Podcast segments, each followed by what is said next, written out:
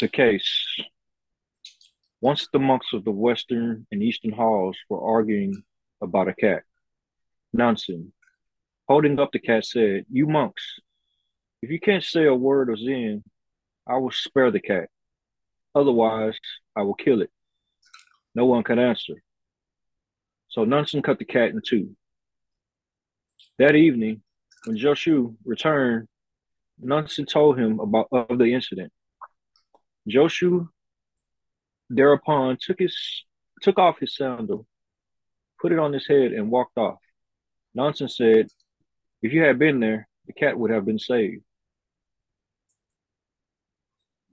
Okay, um, Nelda, would you read the commentary? Yes. The commentary. Just say, what is the real meaning of Joshua putting his sandal on his head?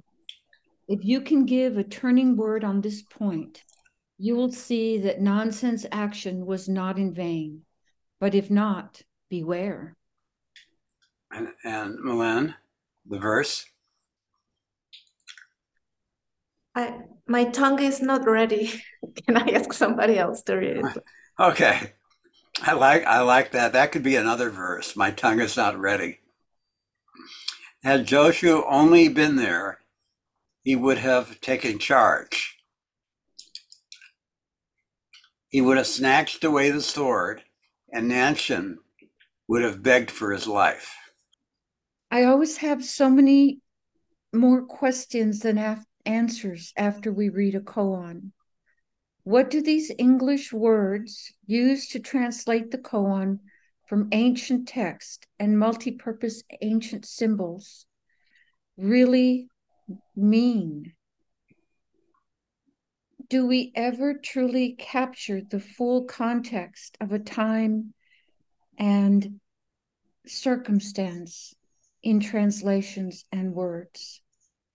Are we trying to watch a spring flower garden grow in two in the two dimensionality of black and white words? But we start where we are, and here's where I am.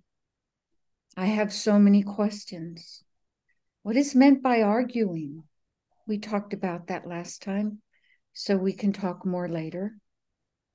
What does say a word of Zen really mean? Is Zen even anything you can put into a word? Even not two is more than one word. And no one can answer, but was he asking for an answer with words? Because it seems to me they answered in many ways without them.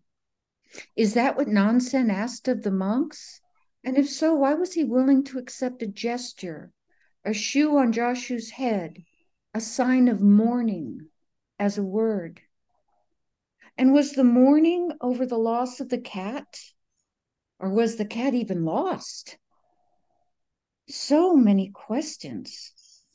This is mourning a broader mourning of the monks' blindness to the greater truth of reality, to their practice, to the Dharma, so many questions and no answers.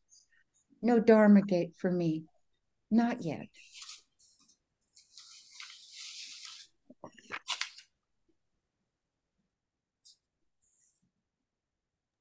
Thank you.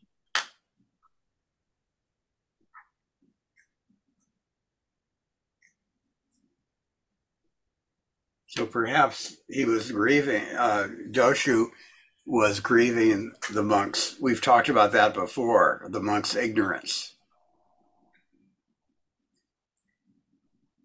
I don't know. And some people say that cat was never killed. One of the things I've been holding this week is is whether a uh, a wonderful Zen teacher would do this kind of thing. I can imagine a mean father doing this thing. If you kids stop arguing, I'll throw throw out the television. Anyone ever hear that one? Or something like it? Well, But- get, but- well, get rid of your dog. I've heard that one. Oh, okay. Mm. So that's not much different. And um, so anyway, you know, it's such an easy explanation, this thing of what is the real meaning of Joshua uh, putting his sandal on his head, as that was a symbol of grieving, that it couldn't be in this commentary. It's too easy of an answer for it to be a turning word on the point. That would make this commentary just ridiculous because everyone at the time knew what that meant unless like Nelda said, it it was a it was it raised the question: who was he grieving?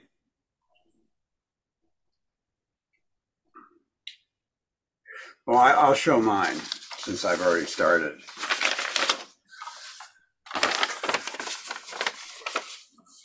So this is the cat freed, and it's freed because it was tethered to the earth. And it was cut in two, but the two was in the umbilical cord, kind of tethering it. So now, now it is free and becoming part of the whole everything. So, so that's kind of where I've been, been. And uh, this is Joshu or Zhao another word for him, uh, with the hat on his head. And this is Nanshan with his sword. So that's that's the whole picture. But I'm not sure the, the tethering idea works either because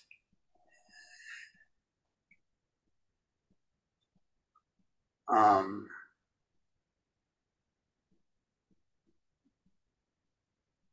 I don't know. It's, it's I'm, I guess I'm confused, which is probably a good way to be.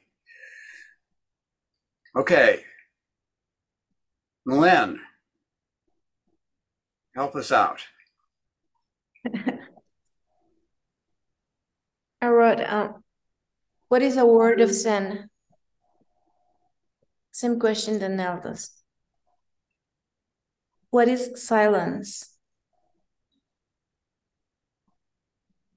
What is done in the face of an event that surpasses understanding? Could a cat be saved?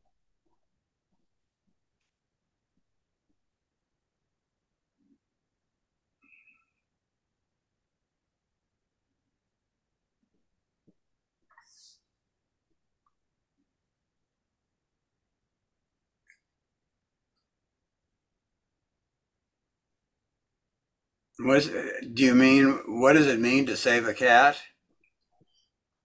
like almost in a Christian sense?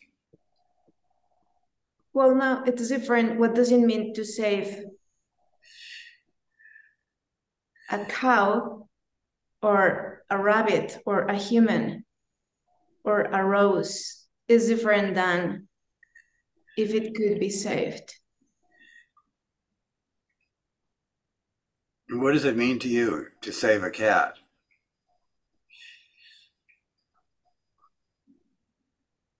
I don't know, it's a metaphor. So For? this, well, I, I don't know if this koan is about the cat, but but but the cat is kind of the victim to me. So I don't know if it could have been saved or not. Is yeah. The monks lost a lot you could say that the monks were also victims because they lost their cat. But they didn't lost their life in the hands of others.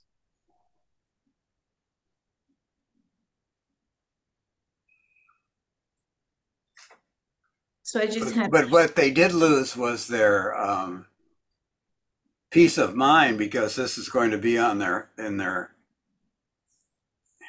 they're going to feel guilty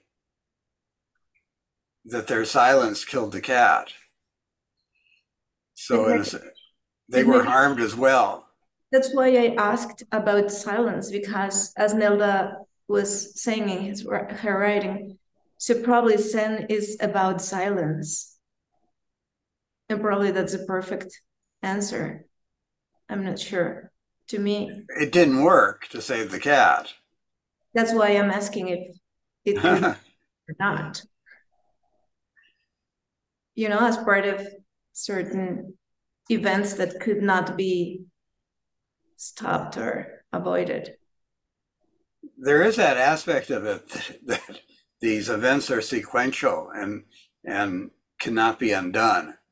Mm-hmm. You know, like time, like you do something, and no matter how much you apologize, you can't undo it. You can't make up for it. So, so there's an interesting thing here about time, isn't there? That this event happens, and this event happens, and this thing happened. I mean, first they're arguing, then the cat is cut, then the, he puts a sandal on his head. Cody, Well, before we go on, um, I really loved your question. What is done in the face of an event that surpasses understanding? And and and it made me realize when you asked that question that one of the things that is missing from this koan is any discussion about intention. Because when you said that, what is done in the face of an event that surpasses understanding? I know that we as Zen practitioners um, start with a certain intention and a hope for a certain consequence. And sometimes that consequence that we wanted in the immediate moment, it, it, it, we get the polar opposite. But what we don't know is what the consequence of that consequence is. So I'm certain, at least in my heart, in my personal, you know, egocentric view, that the monks would not have wanted the cat killed. That certainly wasn't their intention. But that was the result of whatever they did, at least in this koan. Um, and and that maybe maybe the consequence that they wanted was different, but that a different, even greater consequence came after after the cat's death. So thank you for prompting my inquiry into intention and consequences when we have to make a decision many times in our lives um, in the midst of an event that surpasses understanding. we defend our our uh, actions by our intent, don't we? Even though the effect might be very different than what we intended. What else do we have, Kim, but our a pure and wise and uh, Well, in in our apology, sometimes we can apologize that you know it hit the wrong place. So the monks certainly, like you said, didn't have an intention that they would kill the cat when they were arguing over it. And what they wanted Nanshan to do, I suppose, if anything, was to decide who who's really o- owned the, whose cat was it really, the Eastern or Western? Cody, can you help us out? I didn't write, but it, it made me think of that saying, uh, the road to hell is paved with good intentions. And can you say more? Whose whose intentions are you thinking of? Well, I don't, I guess, uh, you could say Nansen, because he, he's looking, well, from, from what I'm reading on the case, he's looking for, you know, a word of Zen, but nobody can say anything. And so he, he just, he takes this cat and just cut it in half. Yeah, I don't know, man. It's it's it's been a minute for me, so I'm kind of just kind of trying to get back into it. But uh, yeah, that's that's. I mean, that's one one thought that came to mind, especially the way um Nelda just explained it. Would you say that Nan- Nansen was a good teacher? He's he's he's great at giving uh at sticking by his word. I say I can tell you that.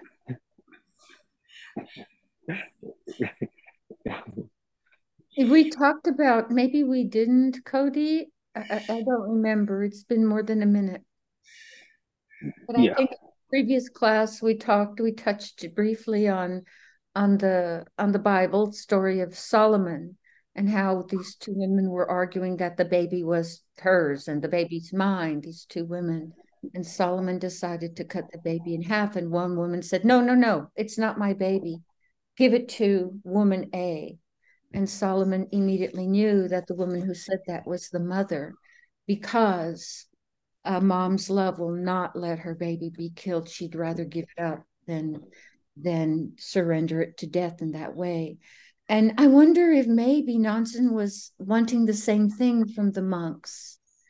If he was saying, say a word of Zen or I'll cut the cat in two, maybe he was hoping that the monks from the Eastern or the West would go, you know, you know what? Let them have the cat. That's fine, you know, and and that would show true love for another for a living being true desire to promote its life and life itself so i don't know that's as cody was talking that's what came up Then the grief would be to me that that the monks rather than doing that would let the monk would the cat die.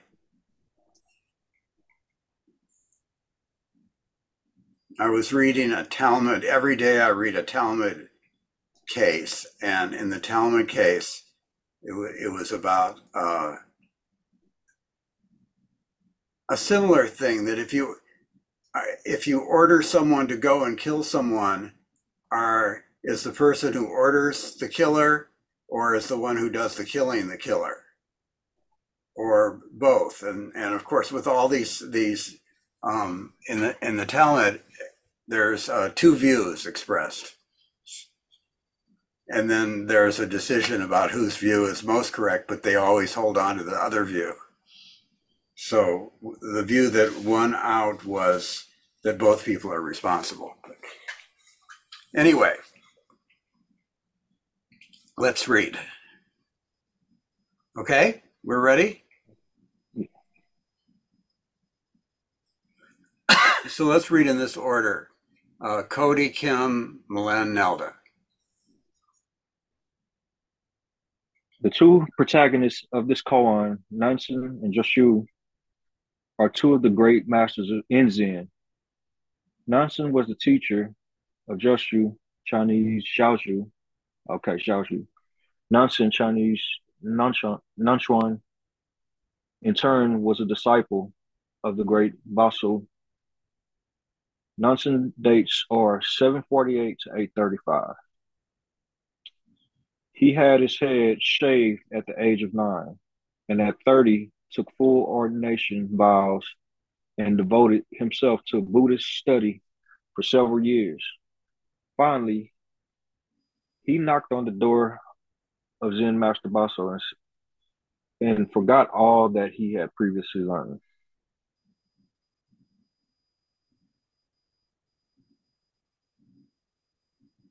Hmm. At 47 in the year 795, Nansen built with his own hands a retreat hut on Mount Nansen, from which he took his name. One of his disciples was the governor of the province. And there's an intriguing mondo between the two. I, a mondo is a, um, a discussion, an argument. After the government had done Dokusan, which is practice discussion with Nansen, Nansen said to him, When you return to your office in the city, how will you rule the people? The answer was, I will use wisdom to govern them. In that case, every last one of them will suffer. So, um, that's really interesting. Because wisdom is with a sword.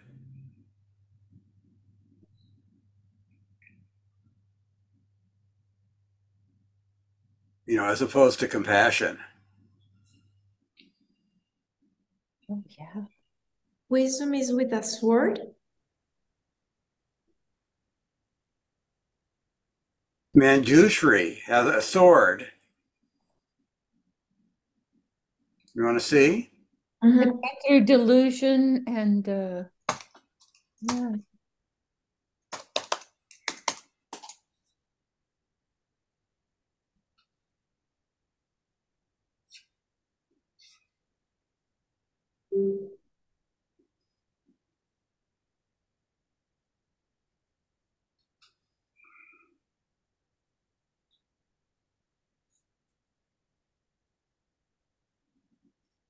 This is the Bodhisattva of wisdom.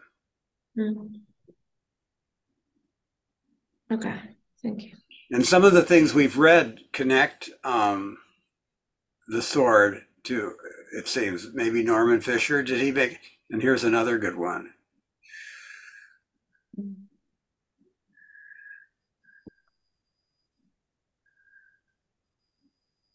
Just looking for a cat. but isn't that interesting?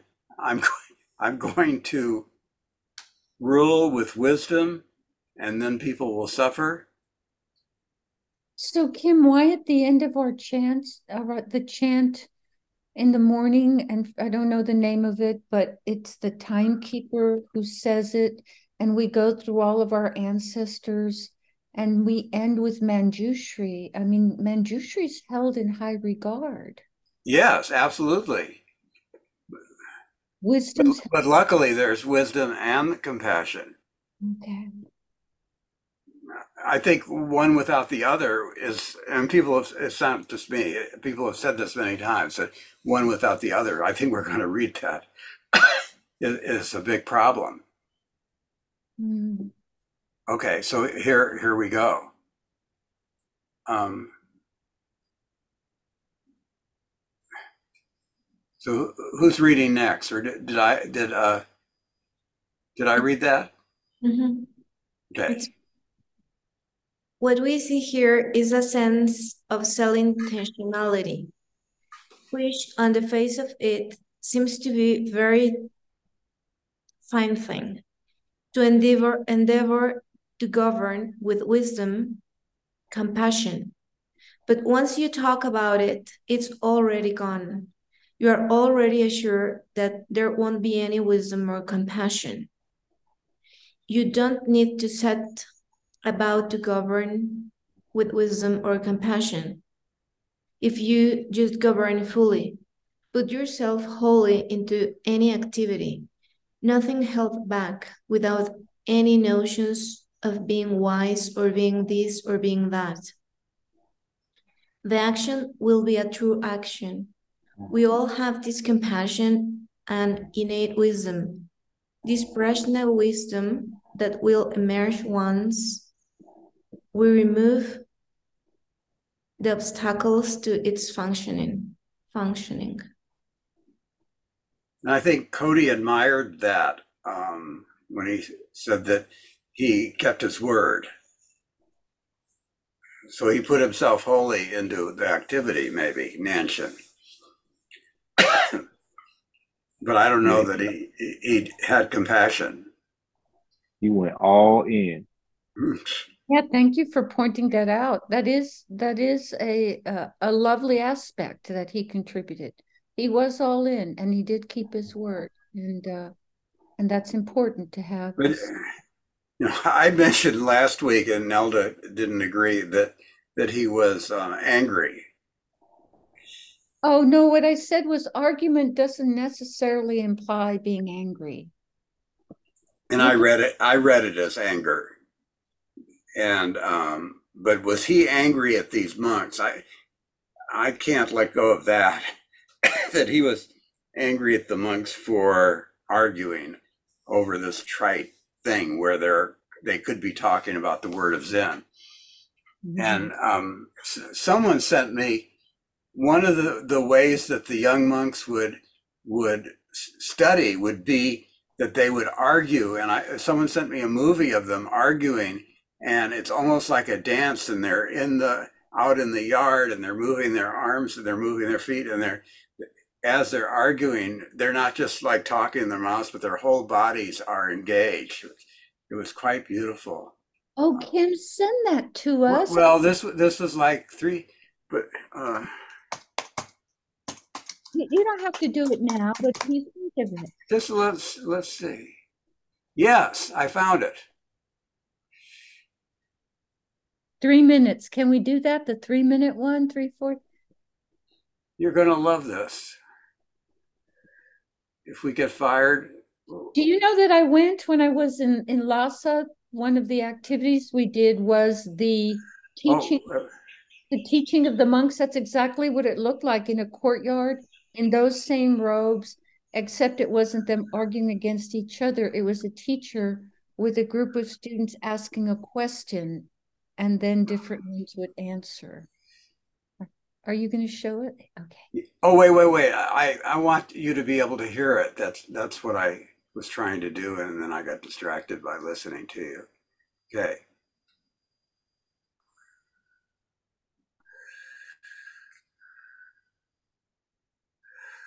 Like they're fighting or even angry, but they're not.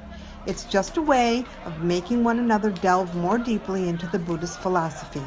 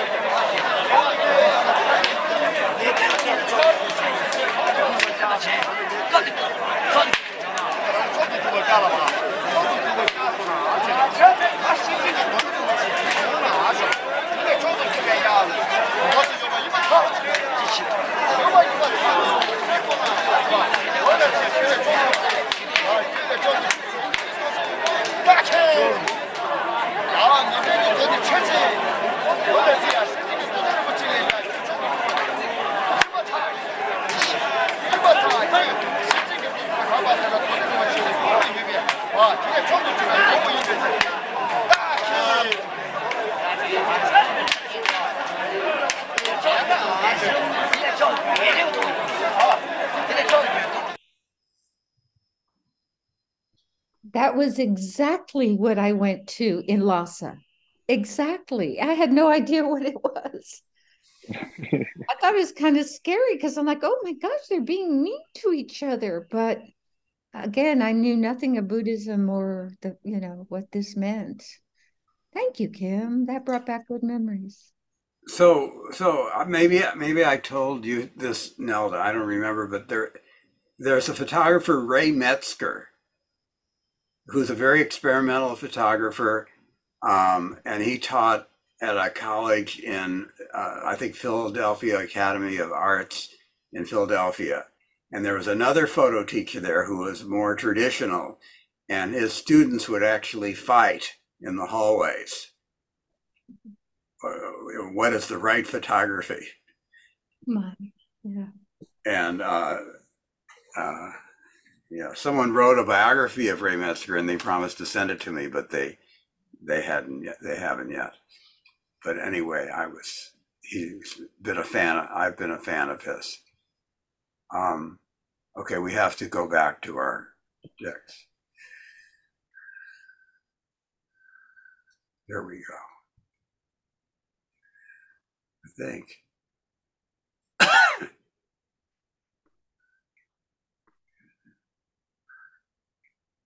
Maybe not.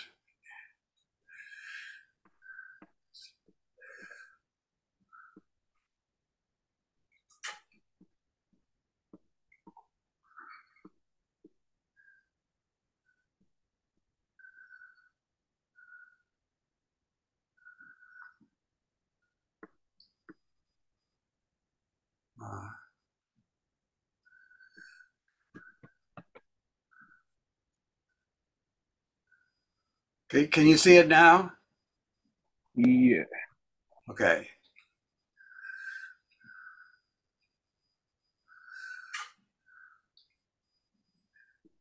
Okay, uh, Nelda, I think it's your turn. Um, it's a little blurred and a little small, Kim. Oh, it's it's, be- it's better now. I can see it. There, there, thank you. Uh, where are we? I think another antidote. Another antidote. When Nansen was about to die, the head monk asked him, Your Reverence, a hundred years from now, where will you be? I shall be a water buffalo at the foot of the hill, said the master. Would it be all right for me to follow you? asked the head monk. If you follow me, you must hold a stalk of grass in your mouth. Oh, I love that. Was Nansen's reply. He'd have to be a water buffalo too. Do you want me to read the next one? Sure. I would be a water buffalo at the foot of the hill. Nansen believed it is through work that one finds real fulfillment. Not only work for oneself, but work for others. Of course, work that is truly for oneself is for others. Nansen wants to be a water buffalo at the foot of the hill. Nothing spectacular, just to be an ordinary water buffalo and serve. That's what a water buffalo does. I'm sorry, that's all a water buffalo does. Let's say something. And, and that's what, a, a, wait, that's what a bodhisattva does, maybe. Okay. Cody, thank you. Let's say something briefly about Zhaozhou. Although it's hard to be brief where Zhaozhou is concerned. There are so many mondo about him. His dates are 778 to 897, which puts his age at death about at about 120. There's a very famous mondo between Nansen and Zhaozhou, which became a koan in the Mumonkan. Zhao Zhu said, What is the way? Nansen replied, Ordinary mind is the way. Zhu asked, Shall I try to seek after it? If you try to seek after it, you go away from it. Zhu continued, If I do not try for it, how can I know the way? The master replied, The way is not a matter of knowing or not knowing. Knowing is illusion, not knowing is blankness. If you attain to this way of no doubt, it is a boundless, it is as boundless a vast space. So how can there be right or wrong in the way? At these words, Zhaozhou was said to have his have had his first enlightenment. This was at the age of around 18.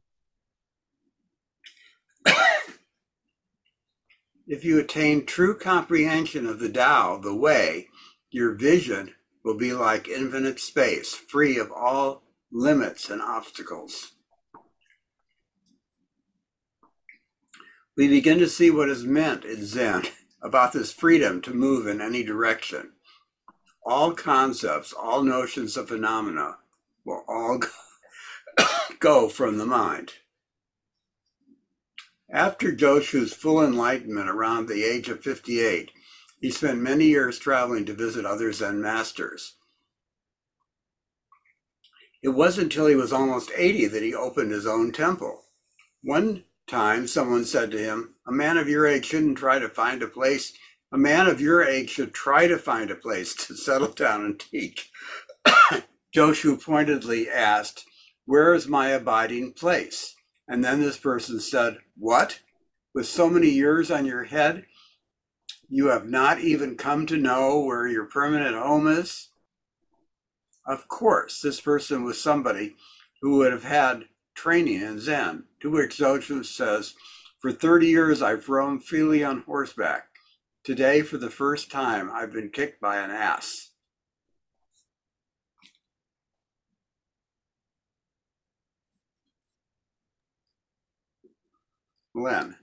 Now back back to our koan. This is one of the most famous in the Mumonkan. This is one of the most famous in the Mumonkan, and some commentaries on it have voiced alarm by moralists about the killing of the cat of a cat. But if the koan is truly understood in this deepest sense, in its deepest sense, we transcend all moral and ethical considerations. When people hear that, they may ask, well, does this mean that Zen is above mortality? The answer is yes, it is, but mortality is not below Zen. Zen transcends mortality, but it It's doesn't. mor- it's morality. Ah, sorry, more morality. I'm sorry. Well, does it does this mean that Zen is about above morality? The answer is yes, it is. But morality is not below Zen. Zen transcends morality, but it doesn't exclude it. Morality by itself is confining. It's kind of a brace, a brace of right and wrong. And of course, Zen wants to take us beyond that.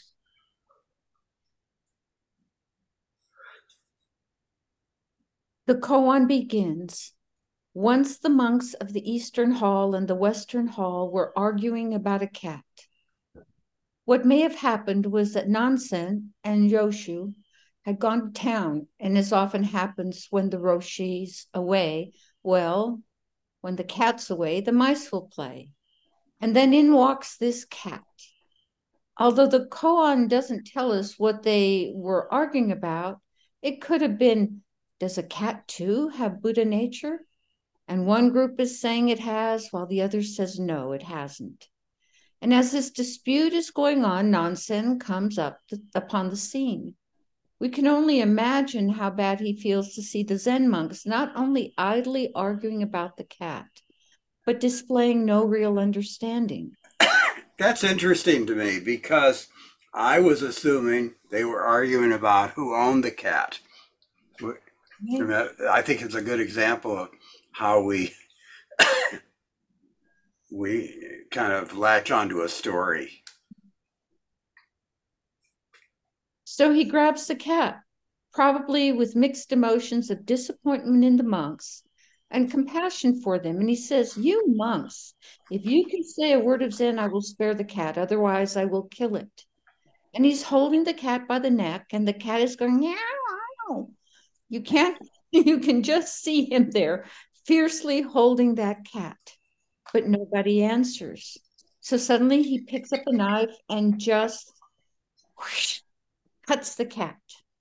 Oh, yes.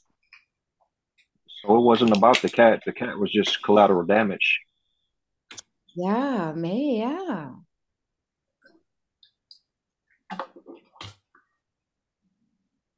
Was more at risk here, and that was a whole monastery of monks who had lost any real understanding. Not that the cat's not important, I'm not saying that. But again, the cat's a metaphor, as Melen told us it is. I think we can. I assume. I liked the idea of assuming that he's a really great teacher, and and then asking, does that change my reading? Because he's given kind of a bad. A lot of people, when they read this koan, think he's a bad guy. How could he do this? Yeah. Aghast. No one seems to understand what's going on. The first vital point of the koan is what is the word of Zen? Is there a word of Zen? We read that Zen is a transmission beyond words and letters.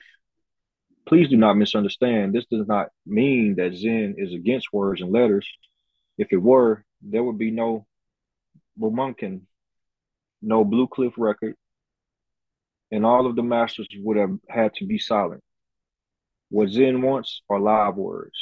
So Mumon was the, one of the first people who assembled the koans. So I think it's Mumonkan, which is his assemblage.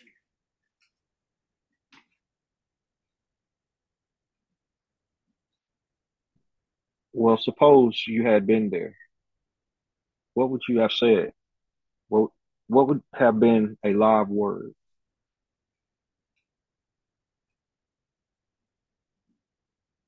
In the evening, when Joshu comes back, Nansen puts the question to him. Now, needless to say, Nansen knows Joshu's capabilities, and he enacts this little play, this tableau with him, and for more reasons than one. one, of course, is to let him know what has been going on that afternoon, how the monks failed to understand his teaching. And he says, What would you have done had you been there? Joshu doesn't utter a word, but just takes off his sandal, puts it on his head, and walks out. Nansen says admiringly, If you had been there, the cat would have been saved. Now, how would Joshu have saved the cat?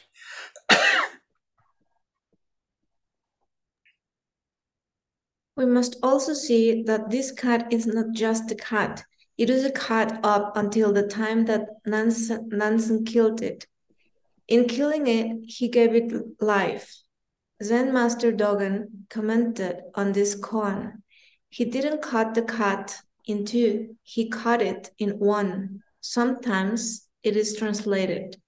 In cutting the cat, there was no cut.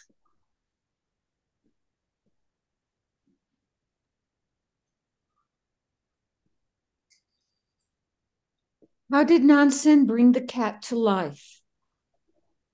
We might ask if that cat is alive, where is it right now? That cat is not only a cat, it's Isha the dog. It's the redbud uh, tree flowering in the backyard. It's moo. There you go. It's moo. When you have a live moo, the dead cat becomes a live moo. Moo, moo. No different from meow, meow, meow. If it's a dead moo, it's a dead cat. Have any of you read any of the Don Juan books by Carlos Castaneda? No. Well, there's there's one part in one of the books where this guy is out. He's taking uh, mushrooms, eating mushrooms, and seeing all these gurus. And he's out in the woods, and he starts circling around in the dirt, kind of like a dog does. And then he relinquishes his last name to become his own person. And that it seems to, it was a really uh, important thing for me to read this.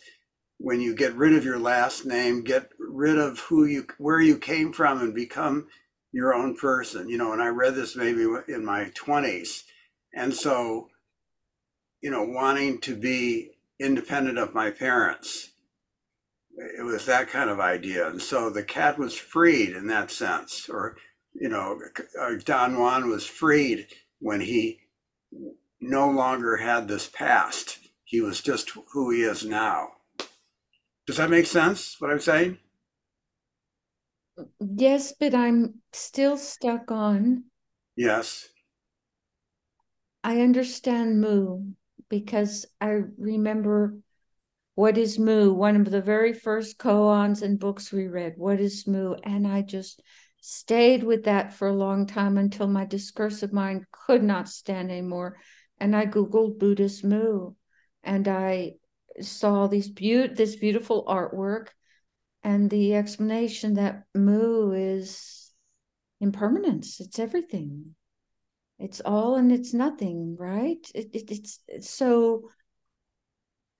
How did Nansen bring the cat to life? And then this brings up when you have a live moo, then nothing dies and everything's alive and everything is all one and so there's really no true death of a cat of humans of of anything because it's all one it's all here in life and death did i just talk in circles did i No, no. And I've been thinking today, tomorrow morning, my um, my father-in-law is going to be buried. And I was thinking, they're not burying him at all. They're burying the skin and bones that was where he uh, he lived.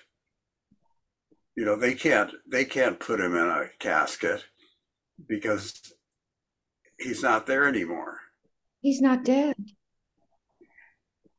He's not dead. he's not dead. I mean, I, I had this big thing that I wanted them to do a movie of them putting the.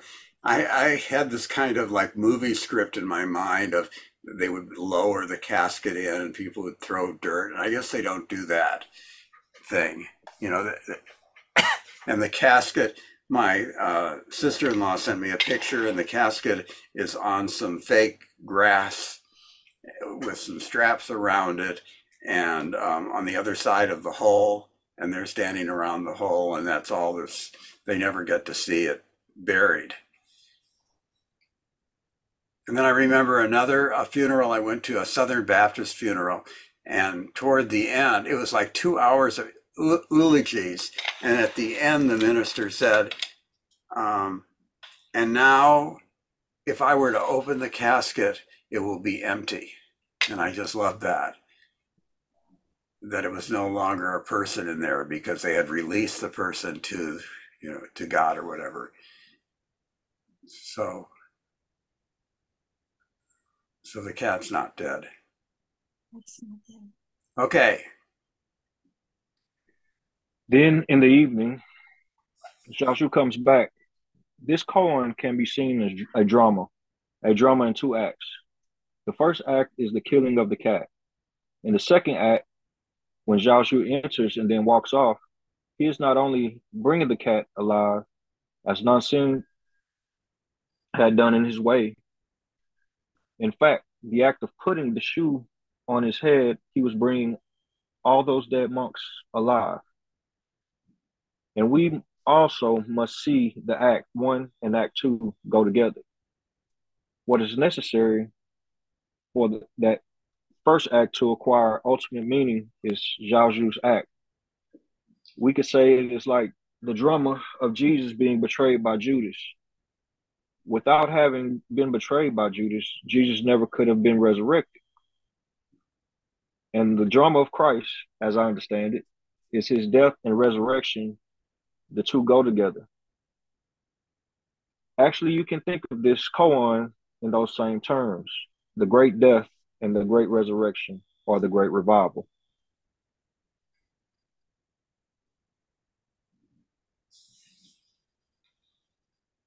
The question then for you is where is the resurrection coming from?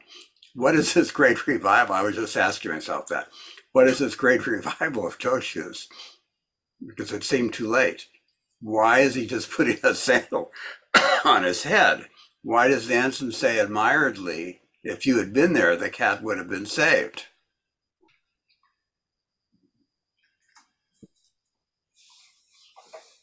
Melinda?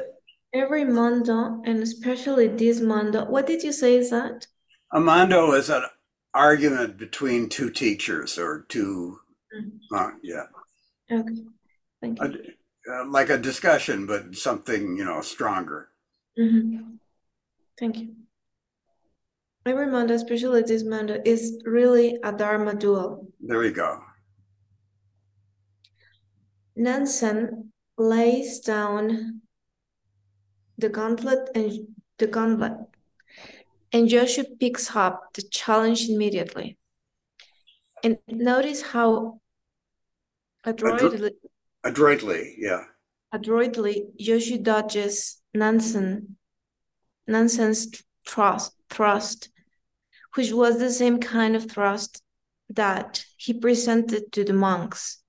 But Joshu is too nimble. He sidesteps in. In what sense does he do so by putting his sandal on his head?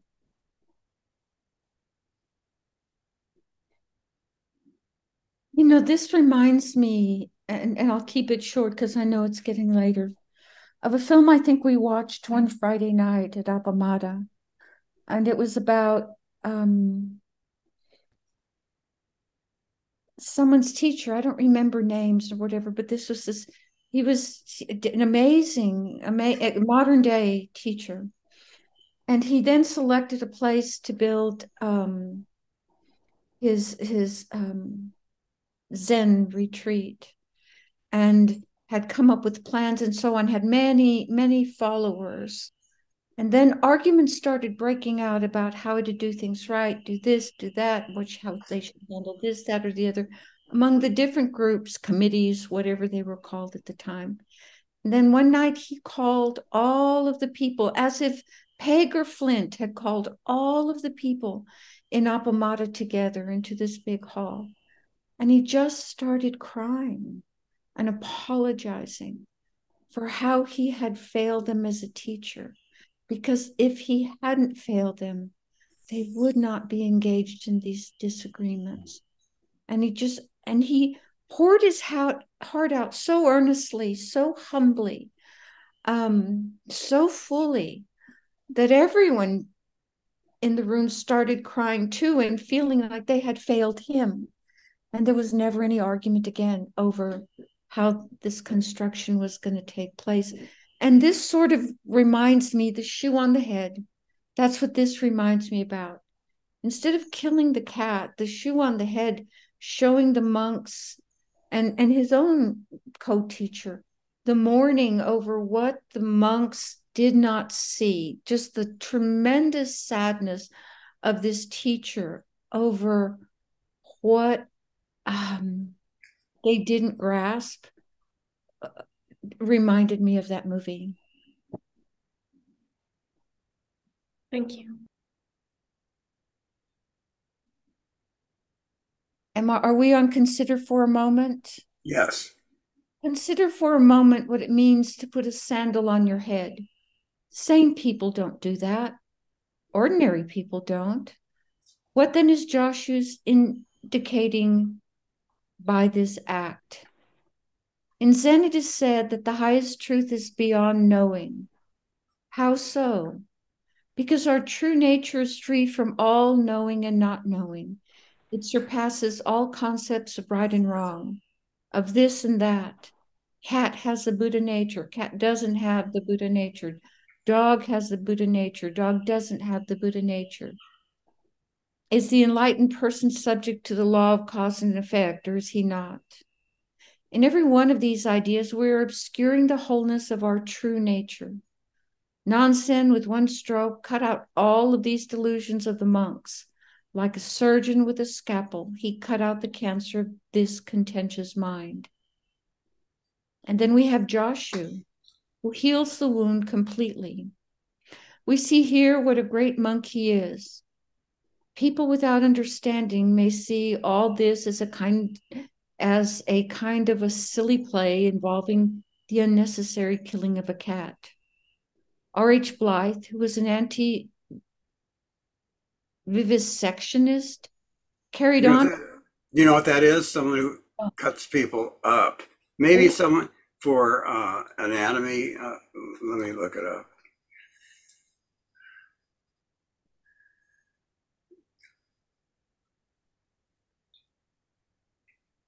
Performing operations on live animals for the purpose of experimentation or more.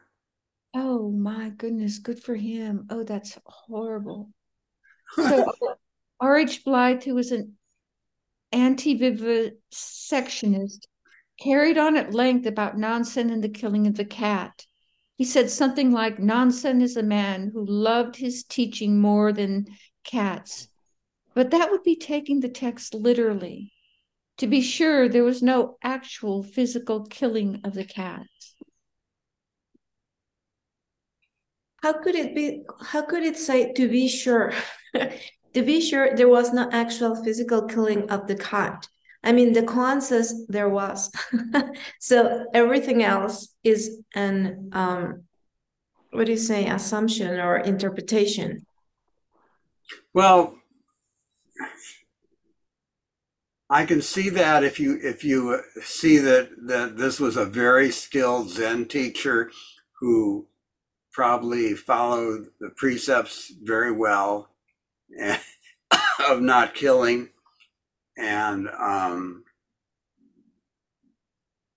and then also how many I'm not going to say all fathers but many of us make threats that we never carry out but um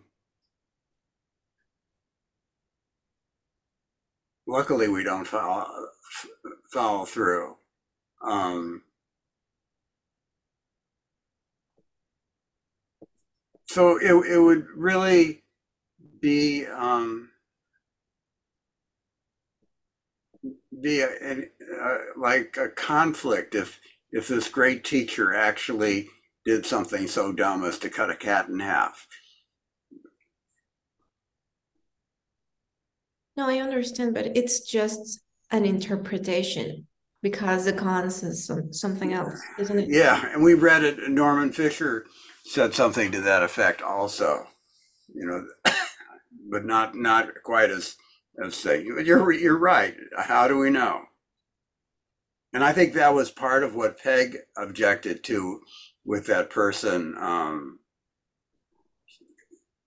you know that we don't know for sure what happened. Maybe the way he killed the cat was rather than it belonging to the East Dormitory or the West Dormitory, he just gave the cat away and then it belonged to no one. Yeah, well, I'm curious. Uh,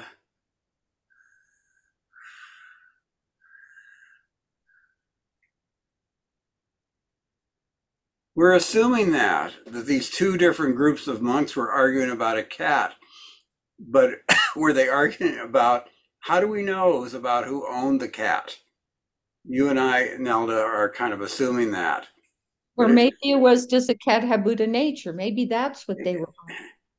anything. Yeah, mean- like we- we saw in the picture of arguing.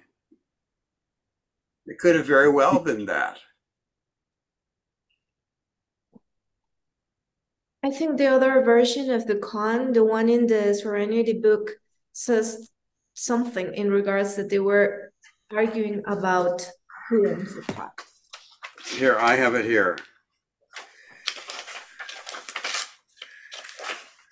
Oops, dying. Here we go. And thank you, Malin, for pointing that out, that- wh- which I I love when people do when when we say things like "to No, no. Malin. One day at Nanquan's, the eastern and western halls were arguing over a cat. So still, it doesn't say that this is from the Book of Serenity. Mm. When Nanquan saw this, he took and held it up and said, If you can speak, I won't cut it. The group had no reply. Nanquan then cut the cat in two.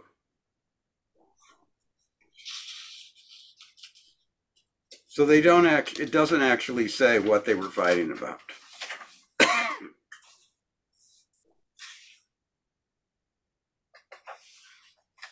Another, in one of the uh, verses, it says they were all arguing.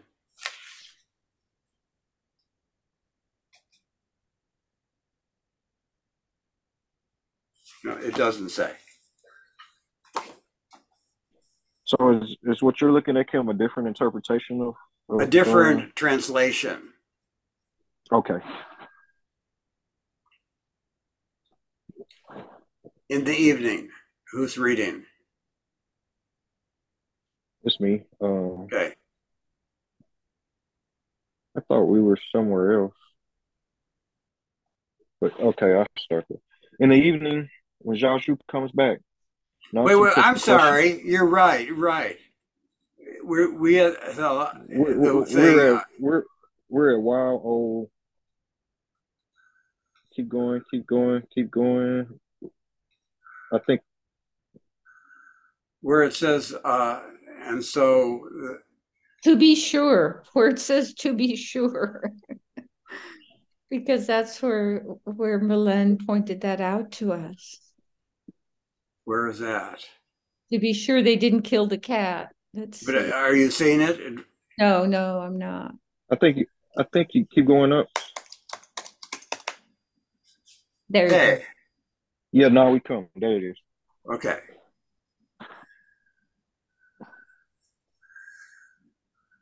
Now we come to Mumon's commentary. He says, just say what is the real meaning of Zhaozhou's putting his sandal on his head. If you can give a turning word on this point, you will see that Nansen's action was not in vain. But if not, beware. Just one second. I want to see how much more we have.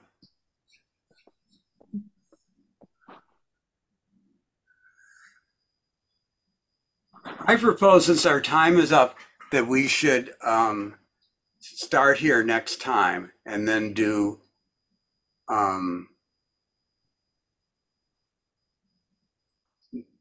Dogen's thing. Is that okay with everyone? Yes, Fine. that sounds like a good idea. And so then we can work um, work on this a little. Did this open enough uh, stuff up for you? It did for me. Do we feel more like at ground zero? Yeah. Like we don't know a thing? Exactly. So isn't that perfect? Yeah. Yeah. I And we'll give Cody a time, like now you have a week to spend with this, Cody. okay. Yeah, I, I should be here next week. Thank you everyone for sharing. Yeah, have, Okay. have a good evening.